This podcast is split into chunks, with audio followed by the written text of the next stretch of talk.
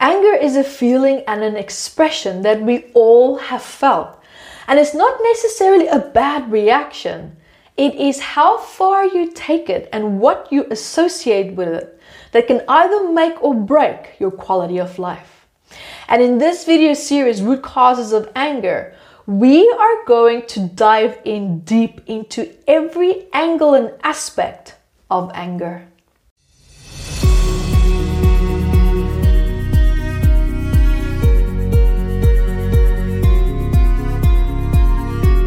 Hi, my name is Yvette Rose, author and founder of Metaphysical Anatomy, which is an extensive book of 679 medical ailments where I found through thousands of people of working with them that we all share the same emotional stress and trauma points for certain ailments globally and collectively. And guys, welcome to the root causes of anger. And I am excited to start this video series with you because in these videos, we will dive deep into the root causes of anger and how to deal with it. But what is most important when you tackle any kind of problem that you're facing is that you truly understand the problem itself. What is the problem? Why is it there? Why do you perhaps feel that you've lost control over it? Because to some extent we did, because it's still a problem. Or at least you might be on the receiving end of anger, but you might not always know why someone is reacting the way that they do, and worst of all, what to do about it. So in this series, we're going to explore anger from many different angles, from the root causes, secondary gains, hidden benefits as well of anger. And when it's constructive and when it's also becoming destructive. Because anger is a very powerful reaction. And this reaction can also help you to, for example, to achieve certain results. But if not used correctly, it can also leave behind a trail of consequences, emotional, physical, and even spiritual damage, either to you or to someone else. Also now, during my research, I have come to learn that anger, in my opinion, is not really an emotion. For example, when I'm working with someone on their anger issues, I would always ask, how did you feel just before you felt angry? And in most cases, you would hear the person say either powerless, helpless, out of control. When you really start to dig and get deeper into the trigger that they normally felt just before they felt the anger. Now, anger is also a symptom of an emotional reaction that we have, and it surfaces when we are able to suppress and hold certain emotions that's been burdening us. Anger is also an instinctive response driven by the reptilian brain rather than by the limbic system. So to be even more honest and frank here, and I will even use myself as an example because I also was challenged with anger.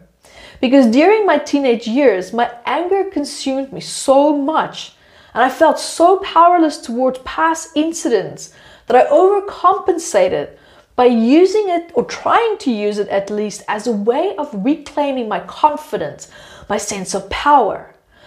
But little did I realize at the time that I was coming from a place of fear, feeling vulnerable. And I built a false sense of confidence around my anger. And I can honestly tell you, back then, I was not a happy person. I felt like such a victim that I used anger to actually feel strong and to demand respect and to, and as well as to control people.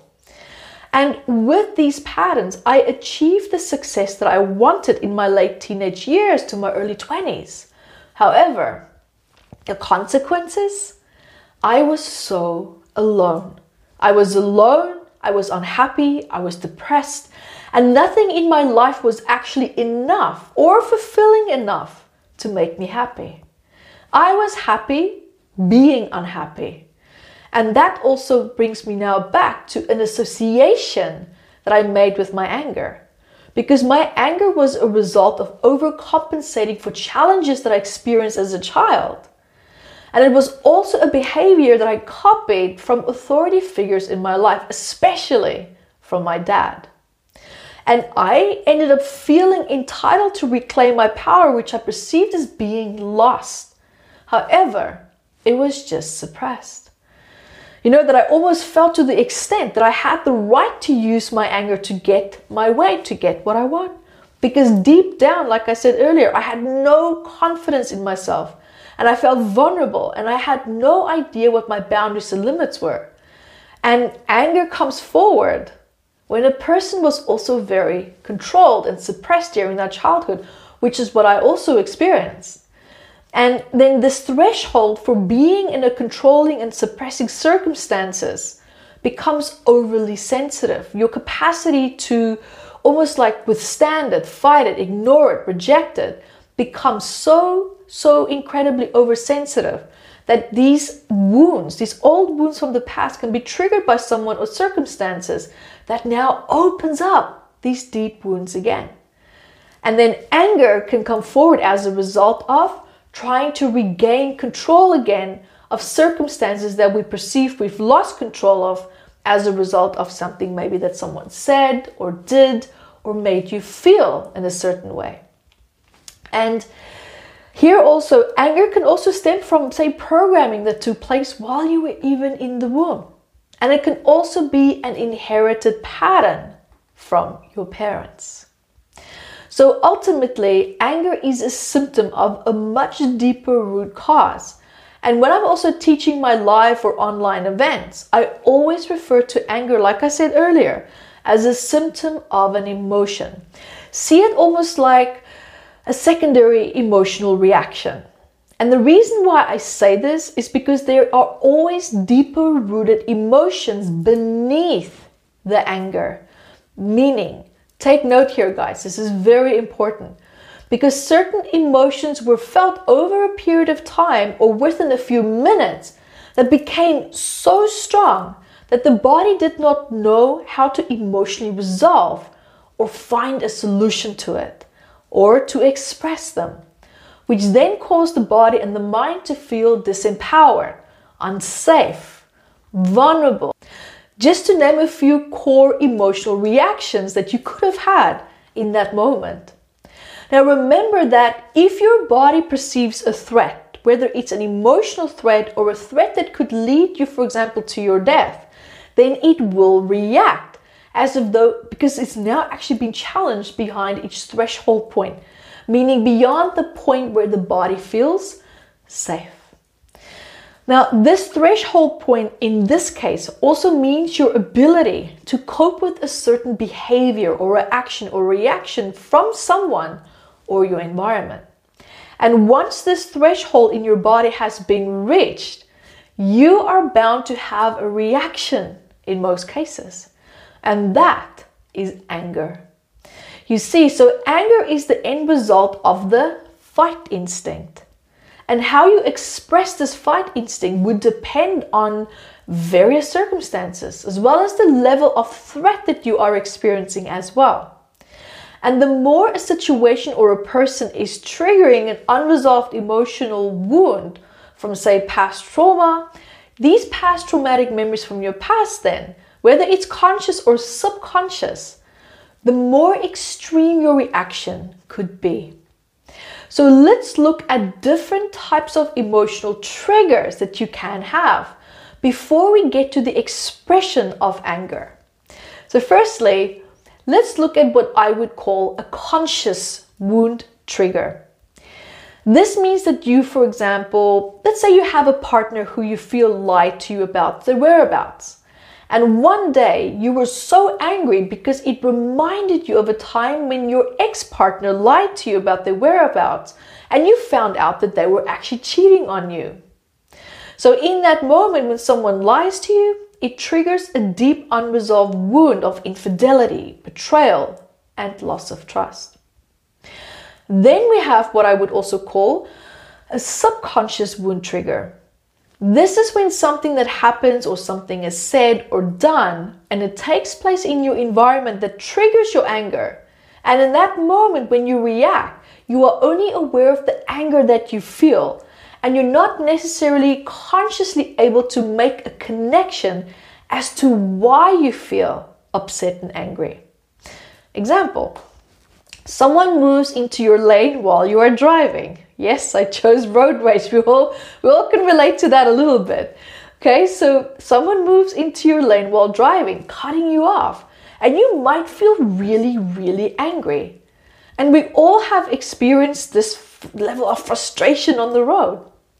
Now, apart from feeling anger, you might also feel, say, disrespected. You might feel that your territory has been taken over by someone else, and you feel completely disregarded and not valued in that moment. You might not be able to, make a conscious connection as to the deeper root cause, as to why you are angry, apart from just that the person cut you off. But I'm talking about the deeper root cause, the reason. So, these plausible reasons behind your anger could, for example, be root causes. However, you're not consciously aware of it. So now we're looking at, for example, moments and times from your past that could be triggered, associated with feeling disrespected, feeling, your territory has been taken over or controlled by someone, and you feel completely disregarded and not worthy. For example, now in this past event, that also could have triggered deep shame.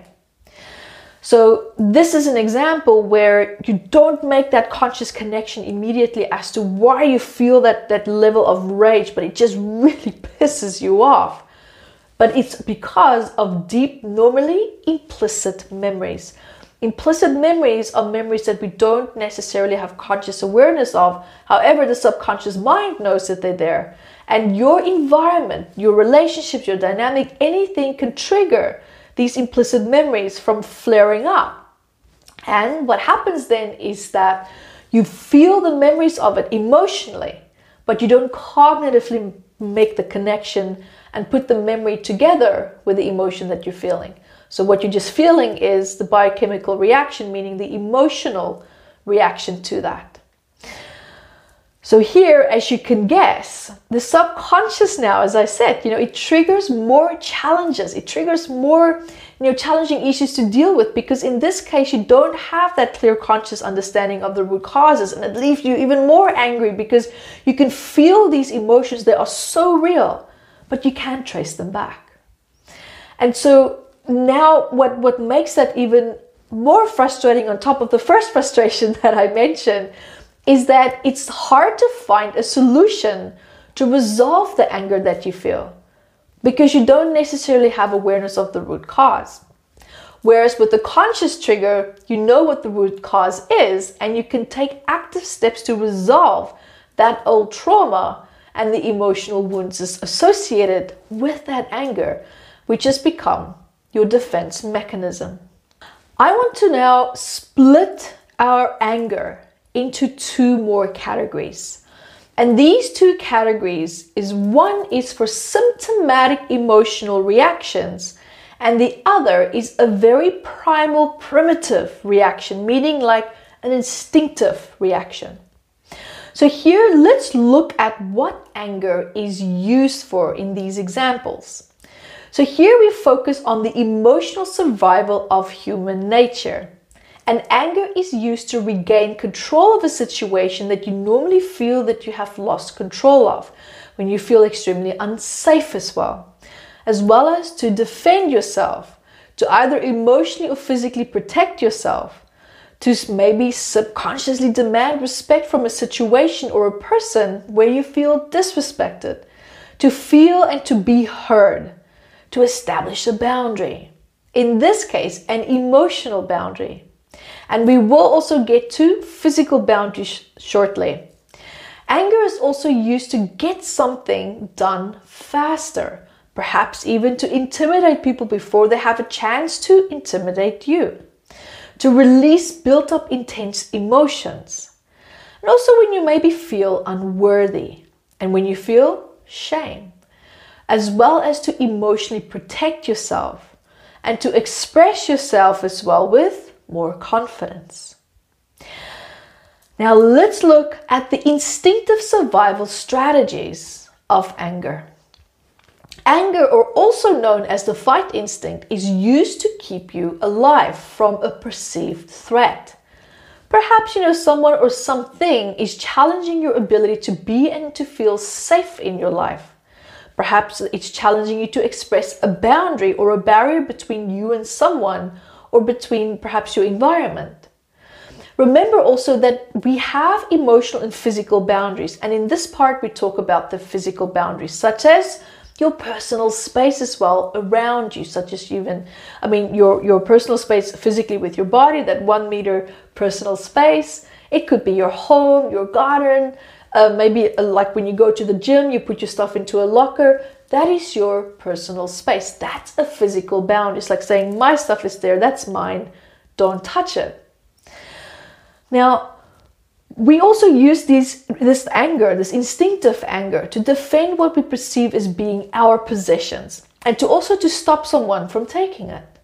And also to, for example, interestingly enough, to be very competitive with the intention to secure, it's almost like to secure our financial stability, which will lead to your survival and safety. Also providing, here a reaction to make sure that you and your family, for example, are safe. It could be to fight for or defend a child or a partner's safety.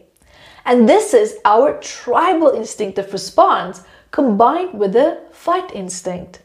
Even to be reckless in relationships, where you might be in a monogamous relationship, yet you've been having affairs, wanting to secure your future of your DNA lineage.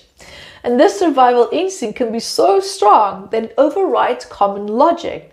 And anger can also be used to feel and drive, to have like that, it's almost like to have that ability to take action on your subconscious need to keep your DNA lineage alive. Now, keep in mind that cheating can be for many, many other reasons. This is just one of them that's quite interesting that I observed that I wanted to mention here as well. So guys, as you can see, there's quite a big ground to cover when it comes to understanding the root causes of anger. And in the next upcoming 15 videos, or probably even more, we're going to dive even deeper into different angles and aspects of anger. This was just a broader overview and spectrum of anger.